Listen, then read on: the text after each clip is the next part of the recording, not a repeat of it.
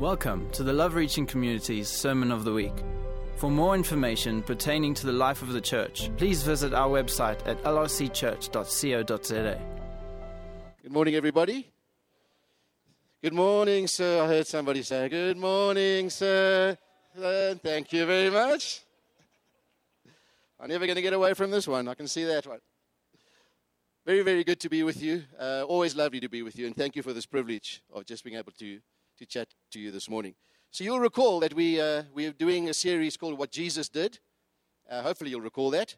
And uh, the key verse underlying that is from Romans, Romans 13, verse 14, which says, Put on Christ, or clothe yourself with Christ if you prefer, and do not give thought to how to satisfy or gratify your sinful nature.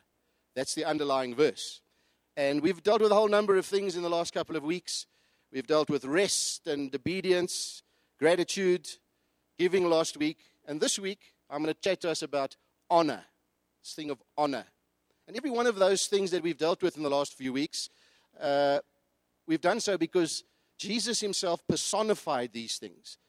He lived that way, that he reflected these things. And so when we talk about putting on Christ, we can put these things on because that is who Christ is, amongst a whole lot of other things. We've just chosen five or six of those things.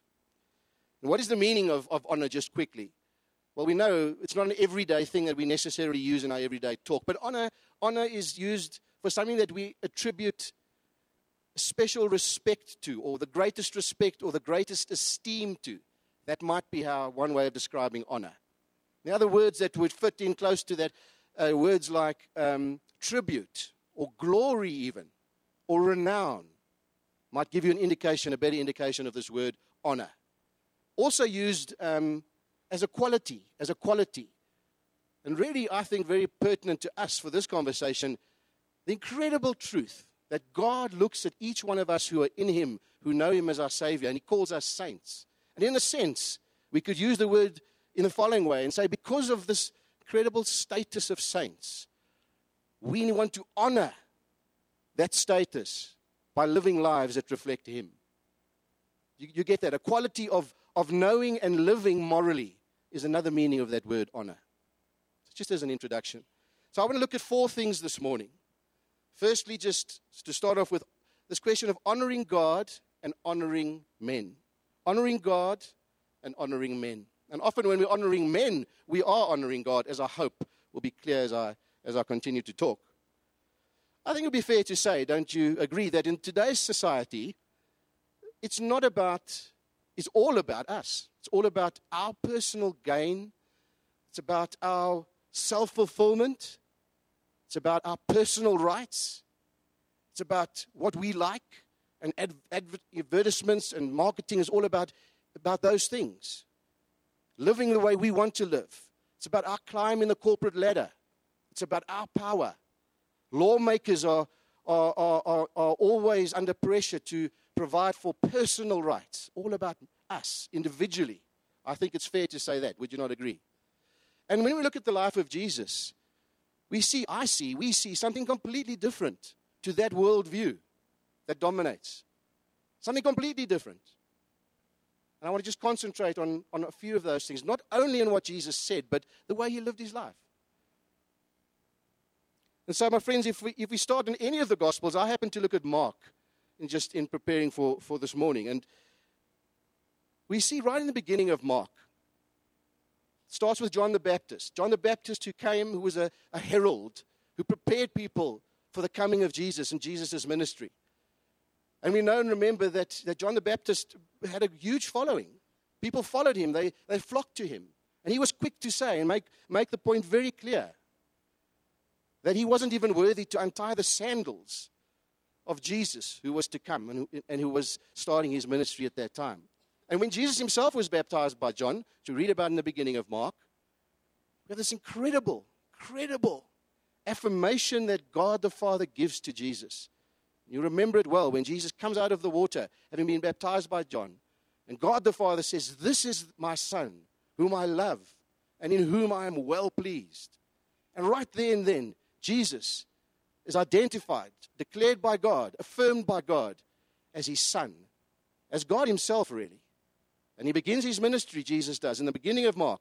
As soon as John went to prison, Jesus began to minister, having that affirmation from the Father. And he begins to minister, and we read right in the beginning of Mark, uh, he also puts his team together, starts calling his disciples to him. And at, early in, that, in, in Mark, we read of him going to the home of, of, of Simon and Andrew, the two, two disciples that he had already drawn to him. And they go there. So this is Jesus who's just been declared as the Son of God. He's hanging, really hanging. He's been in the synagogue. He's taught in the synagogue just before that. And the people have been wowed by his incredible authority, the way he spoke. And he, and he drove out demons and a, de- a, a guy who had an evil spirit in the synagogue.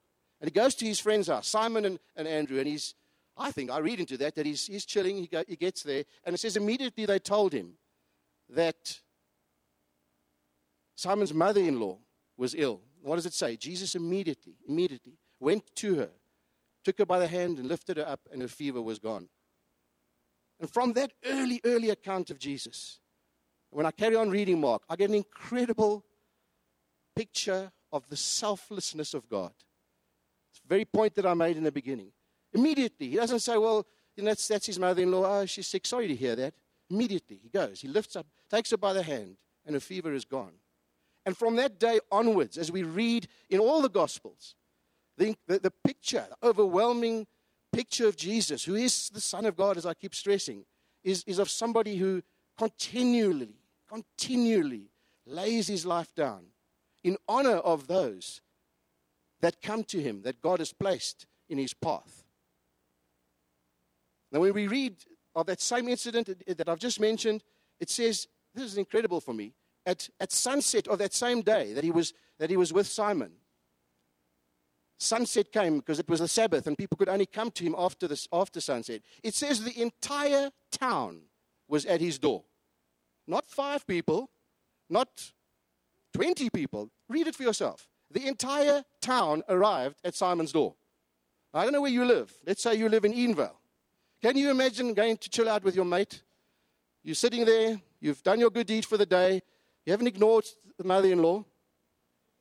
You've looked after this mother in law, we've prayed for her, she's, she's healed. And then the entire Edenvale, the entire town arrives at your door. Talk about pressure, but that's exactly what it says there. And what did Jesus do? He began to minister to them. It says he healed many, many, many diseases and drove out demons. The entire town. And I don't know about you, but often, often I think of the pressures on, on my life. You do the same, I'm sure. In Johannesburg, this is Johannesburg, and everybody's clamoring for our attention, and work wants us to do this, and we've got family commitments, and the school, the school, the school wants you to do this and that, and there's homework and parents' evening, and, and there's too much. There's too much. Jesus had the entire town on his doorstep. And yet, was not too much for him, the Son of God, to minister to those people in that way. And, and we read continually, as I've said, from that time onwards. That was the pattern for Jesus' life.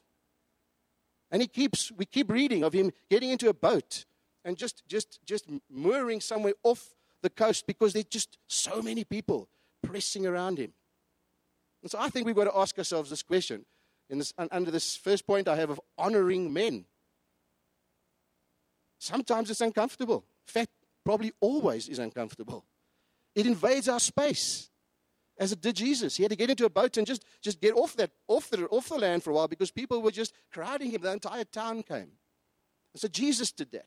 His, his comfort zones, his space, his time, his own enjoyment, his own personal agendas were put aside continually throughout his ministry. And it's a challenge to us when we are faced with the needs of people around us. God, Jesus knew how to honor those around him continually. In fact, you read at the end of Mark 1, this is all in, in, in Mark 1, the first chapter of Mark, that Jesus was so, it, it became such an issue for Jesus that when he walked, he couldn't go into any main town, it says in the very end of Mark 1. He could only go to remote places, and still, the people pressed to see him. Incredible, incredible, incredible challenge to us in our busyness to ask the same question of ourselves. And what does it require of us? That we honor people and that we honor them even if it costs, and it will cost our time, our comfort zones. My friends, I just want to point out one or two other things from, from just from this, this, this, this, this one incident. One incident. It also says that later that same day, after Jesus had done these things and ministered to the entire town, it says they went to look for him. And Jesus was with his father. He'd got up early in the morning, very early in the morning, while it was still dark. And he was God himself. But he knew that to be able to do this and honor people in that sacrificial way that he asks us to honor people, we can only do that if we too get up when it is still dark, deny ourselves our sleep, and wait upon the Father as Jesus did that day for the things that lay ahead of him. That was his pattern. If God had to do that, if Jesus did that, how much more? In our honoring and what God calls us to do, our honoring of others, we need the strength and, and leading of our Father to do that. A couple of other points to make that stood out for me in that is just the fact that, and we, and we talked about it in some ways this morning, and I'm so, I'm so grateful to God for that. I just struck by how God also, Jesus in the ministry to people, was so concerned about their individual lives and the peculiar things that were peculiar to them. And so we read also of an incident in Matthew 5 where Jesus was on his way to, to Jairus' home. Jairus was the ruler of the synagogue, an important person, and his daughter was ill. In fact, she, in fact, she died. And they called Jesus to go and minister to her. And he, again, as he did, set out on, on the road to go and minister to her. And we know what happened. When halfway there, or on the road, people had said to him, But he said, that She's not dead. Don't worry. I'm, I'm, I'm, I have it under control. She's just sleeping. And what do we read that the people did? They began to laugh. They laughed at Jesus. It says they laughed at Jesus. They scorned what he said. He said, How can you say that? She's dead. But Jesus is not put off by that offense that they give him. I don't know about you, but obviously, you know, if you just administer to the entire town, you, you, you're doing all these things. You're going from everywhere, even in remote areas. You're swamped by, by the needs of people. And then you're going to go and minister to a, to a person's daughter, and, and, and they laugh at you. So you're talking nonsense. She's not, how can you say she's sleeping? So Jesus said, okay, well, I really wanted to go and help you, but if that's your attitude, cheers, I'm out of here. Sorry to paraphrase in that way. But we would say that, I think I would say that. You, you, you, want, you want to tell me and laugh at me, I'm, I'm, I'm, I'm laying my life down for you. No, God didn't do that. So there, there are challenges in this walking out and honoring of people above ourselves, such as offense that could be taken. Jesus didn't take that offense. And what did he do? when he when he when he when he'd raised that, that, that, that, that girl from, from the dead and she was and she was fine again. It says, he said to them, and by the way, she's hungry. Please give her something to eat. It's a small little, but I, it really struck me that. Jesus did exactly the same. Remember when, again, he was with the crowds of people in a remote place to, be out of the way, and the very well known scripture of, of, of the two fish and five loaves and two fish. There again, there was a situation where his disciples said, Lord, d- we've done these things, but these people, it's very late at night. They need to go home. They, they, they, they, they're hungry. Did Jesus say, hang on a minute, it's one meal. I'm pouring my, my heart out here. We're talking spiritual things. We, we, we're speaking kingdom things here. Don't come and tell me they're hungry. They, they, they, can, they'll go home later. They can go and open the freezer, not that they had fridges, and no, he didn't. He didn't say, that's a small issue. Don't worry me now about their hunger. He said, well, that, you're right. They're hungry. Do something about it. Exactly what he said to, to, to, to, to, the, to Jairus and about his daughter. He said, by the way, she, your, your daughter's hungry. Give her something to eat. God was so aware of where every individual person was. The lady at the well, the Samaritan, same story. Jesus aware of all the incidents in her life where she found herself. And in our ministry and honoring of others in that way, God calls us, I believe, also to take account of those maybe not spiritual things. When you speak to somebody, understand where they are, almost be where they are. We honor people best when we understand them, when we, when we appreciate their circumstances. It came up this morning, I think, in our prayer meeting, a similar thing. To be aware that the people at different places in their lives. Jesus did that. He calls us to do that. Back to that incident of, of that I mentioned in Matthew 5, where Jesus is on, his, on the way to heal the daughter of Jairus. I love the scripture. I've, I've held on to this piece of scripture for so long. I just I don't know why it speaks to me so powerfully. But in that time, walking on the road, we know the story well. Jesus is walking along, and there are crowds again pressing against him. It's the story of the lady who had bleeding for 12 years. Moves me, the story, every time I read it. And there he is, Jesus, and crowds are pressing. And there's this woman, has, has, has, an, has an issue of bleeding for 12 years. So she's been to doctors. Not one of them, not one of them have been able to heal her. And, as, and all she thinks to herself, if I can just reach out through the crowd and just touch Jesus' garment, I'll be healed. And, and, and what is it a picture of? It's a picture of a, a woman who has no dignity. How can you have dignity if you've been bleeding for 12 years? Lacks dignity. It's probably shameful. It's probably shameful to be in that situation. She's certainly rejected. She's of no significance in society. She's lonely. She's on her own. She has no confidence at all. But she pushes through the crowd. She just touches Jesus. And Jesus knows that power has left him. And he says, and says he asks his disciples, Who touched me? And they say, But Lord, there are thousands, hundreds of people pushing against you. How can you ask, Who touched me? Or who touched you? And it says that Jesus, but Jesus kept looking around. He kept looking around, searching for that one person, that one person in that multitude of people. That person who was the most undignified, lonely, shame, full of shame person. Jesus cared for that person above all else. That person. And that's our God. That's Jesus. Continually, He did that. Isn't His word full of exhortation to you and I to look after the widows and the orphans and the fatherless and the poor? That's God's heart. So, all in this little story, the one is Jairus. And who's Jairus? He's a big deal. He's the ruler of the synagogue. Jesus ministered to them, but also to a woman rejected by an entire society. Do we tend to, to hang out with those that are pleasant to hang out with? Do we minister or are we happy to honor those that are nice to be with, that cook nice meals, that are witty and funny, good to be with?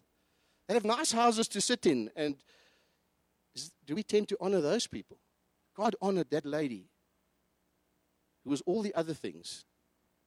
So God asks us and calls us in our honoring of men, as He did, to bear those things in mind too. Who do we honor? Who do we honor? And I suppose if you wanted a scripture for, well, we've already mentioned a few scriptures I, I have, but Romans 12 10 makes this thing so clear. It simply says that we're to honor others above ourselves. Honor others, it says in Romans 12:10, above ourselves. Philippians 2, verse 3 says, Do nothing out of selfish ambition or vain conceit, but in humility consider others better than yourself. These are, these are, these are heavy scriptures because to walk them out is, is much more difficult than just saying it and reading it. But that's the life that Jesus lived. Second point under that same heading of honoring God. There is a situation, as I said, when, when, when Jesus got up early in the morning, that time when he, when he healed Simon's mother in law, and they come that next morning because Jesus got up early in the morning, as I said, and they say, Lord, Lord, they, they, they're, they're in a bit of a tiff. They say, Lord, come, where have you been? We're, we're looking for you. Everybody is looking for you. Everybody is looking for you. And I assume, and just from the reading, it wasn't just those that were staying with him, it wasn't just the hosts. I think another crowd had gathered. Now everybody was looking for him again. Because it says, at that time, Jesus just says to them, I have to go. I hear you, but I have to go to the other nearby towns and preach. Because that is God's will. That is why I have come, it says. And it's clear for me in that very thing that, that it almost sounds if I don't want to paint the picture that all Jesus did was just run around and, and, and he was just a puppet that was at the mercy of everybody else, and he did their will and, and nobody else's will. He just ran around honoring people. He didn't. He honored people because he firstly and foremostly honored the will of God. Do you see that in the scripture? They were, they were there again, but he knew now was the time because God has called me, it says, to go to the other towns nearby. And now I go to the other towns because that's God's will. God's will first above anything else. Very important, otherwise, we do lose sight. That sometimes we become men pleasers. We just please men. But the ultimate overriding consideration in all of this is what was, is God's will. God's will is that I honor others, but it's His will first. And he left that place and went to the nearby towns and began to preach. John 6, verse 38 says, I have come not to do my will, but do the will of him who sent me. And ultimately, that's what we've got to guard our hearts against, that we are doing the will of God. Friends, second point is to talk about some practical ways to honor God. The first thing that I wanted to just mention was, and, I, and again, maybe if you don't mind me getting a bit practical, I think the best way, one of the things we've really got to think about is this issue of letting our yes be yes and our no be no. Do you, do you, do you agree with me that it's very difficult to honor somebody? It's very difficult to be honorable or to be seen as honorable when sometimes we say things but don't carry them out. And people are always guessing where, whether, what, the, the, whether what we say is who we are. And I think specifically, I'm thinking also about some of the some, and I, I, don't want to be critical, but I, but I, but I need to be, I think, in, in some of the churches, there, there, are false prophets. God warned us about this, that there would be false prophets. People who, who do things in the name of God, but there's, there's a lack of integrity in what they do. They say something, but it's not really what they're saying that's happening. God calls us to have our yes be yes and our no be no. And I really believe that for us, if we want to make an impression in life and in society, people need to look at us and know that is a man who walks out his faith with integrity. When he says yes, it's yes. And there's many other points that hang with this. There's uh, other incidents that Jesus himself referred to in Matthew. Matthew 5, verse 33, where he's talking about, about giving of oaths and swearing by oaths. And he says, Don't swear by oaths. Just let your yes be yes and your no be no. And I was thinking about that. I don't, I don't know what oaths you, you know, you've heard that people swear by. I was thinking about this. Do people still use oaths nowadays instead of just making a year? And I thought the only thing I can think about is somebody you say something and they say, Really? And you say, It's true, as Bob. I don't know who Bob is. Do, do, do, any of you know who Bob is? The only, it's the only swearing thing I can think of. I, I mean, I, I, know, I know Bob Mugabe. I, I, know Bob Marley, but, but I don't think we're really supposed to swear. I know Bob Fuller. He's not here this morning, but Bob Fuller maybe. But I don't know about swearing by the other Bobs. But uh, uh, Johan he always mentions mentions where he comes from, Randfontein. I, has anybody ever has anybody ever said Astruznianis? I, I just wanted to do a quick survey because somewhere in my dark past, somewhere, thank you, Austin's shaking his head. So we used to say Struznianis. Anyway, don't say it because God says let your yes be yes. Do you know what Socrates said? Socrates said that the greatest way to live with honor in this world is to be what we pretend to be. Be what we pretend to be. Then you're living a life of honor in this world. It's really what we're saying. What about this thing? And I, I know I may stand on some toes, and I, I, I and I'm talking about honor. So I, I, I'm not dishonoring you. Can I say with genuine, before I say this, that I genuinely, I genuinely love walking out my faith with every one of you. We've been in this church since 1988. I love being here. I love walking out my faith with you. But if I, I, I can't but say that the other thing that struck me in thinking of this morning's speech is this issue of punctuality. Do, we've, always, we've always had this issue. We've always we've put signs up in the, in the foyers about that. But really, seriously, I, I, just, I just ask you with, and I ask myself, if we, if we are not punctual in our gathering in the morning's meetings, are, are we honoring each other? Do we, do we honor God when, we, when we're very slack about our punctuality? Do you, do, I, I, I wonder if I, I don't think I would arrive late for an interview if I had an interview. I'd really, I'd really not want to be late for that interview.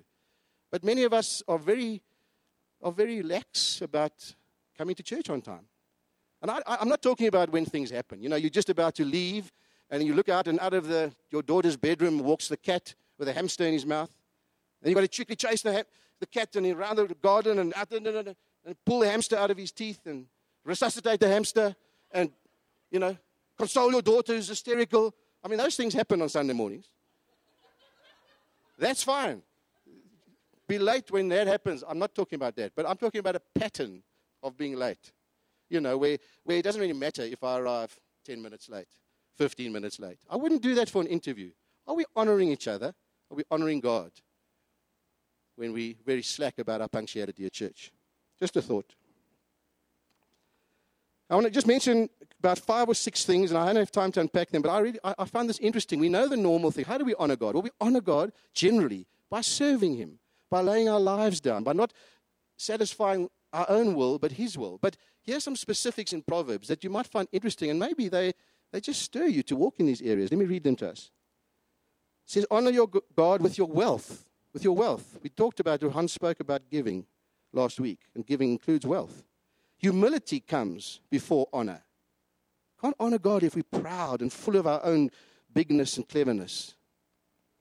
Humility comes before honor. To a man's, it's to a man's honor to avoid strife. To avoid strife. How many of us love a good argument? We stirrers. We love it when there's a bit of a bit of spice in our. God says, avoid strife. You honor me that way. Avoid this fighting stuff. Avoid fighting. How about this? Whoever is kind to the needy, whoever is kind to the needy honors God. Isn't that an incredible one?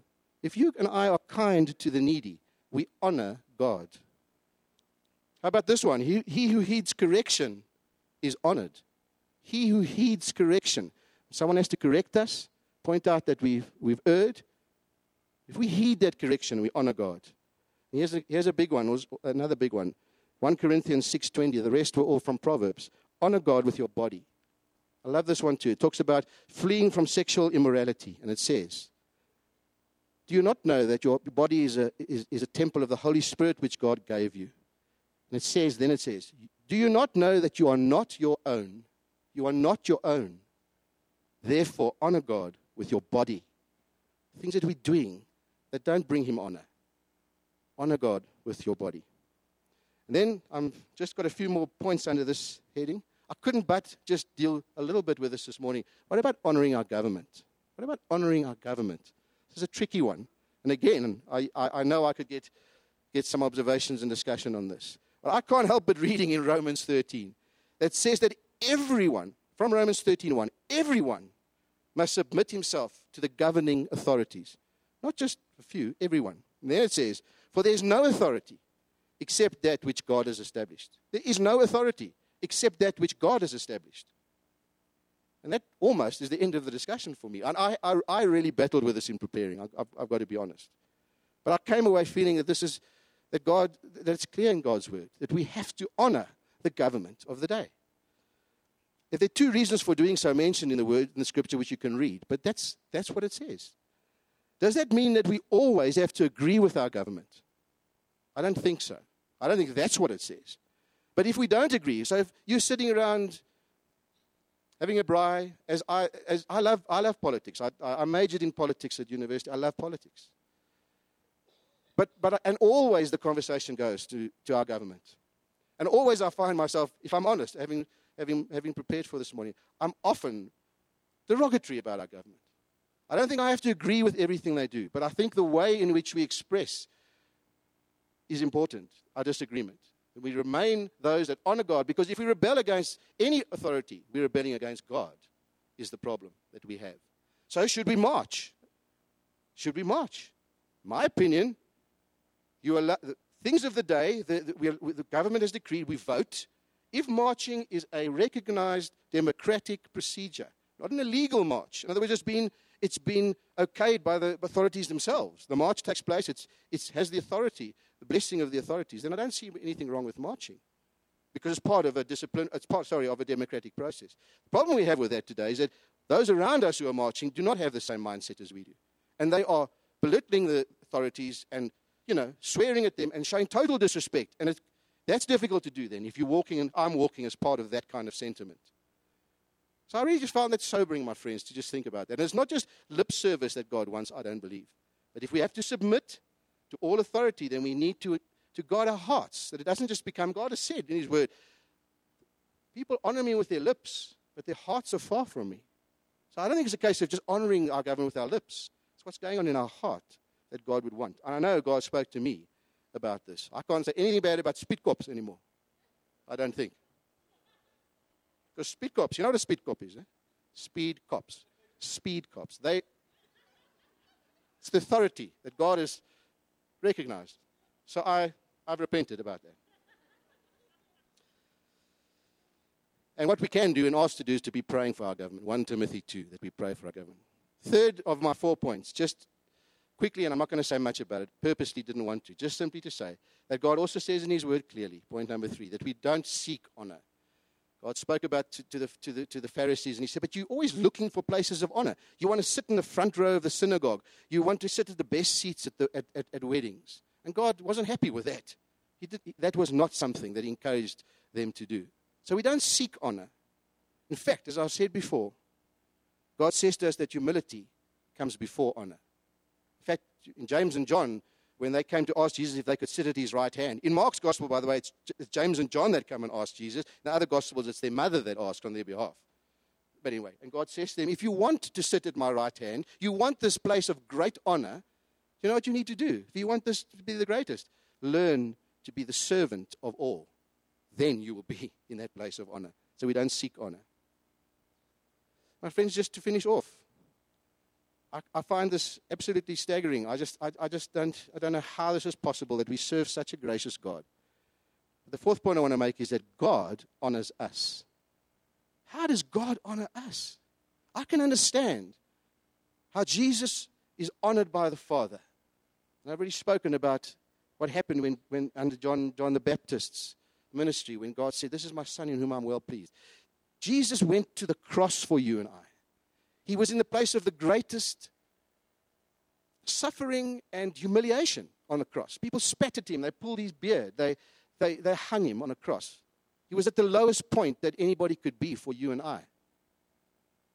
And then, and then God raises him from that situation and seats the Son of God at, at his right hand. And what does it say that God does for us? In John 12, verse 26, Jesus is speaking and he says, If you're my servant, you will follow me, and where I am, you will be.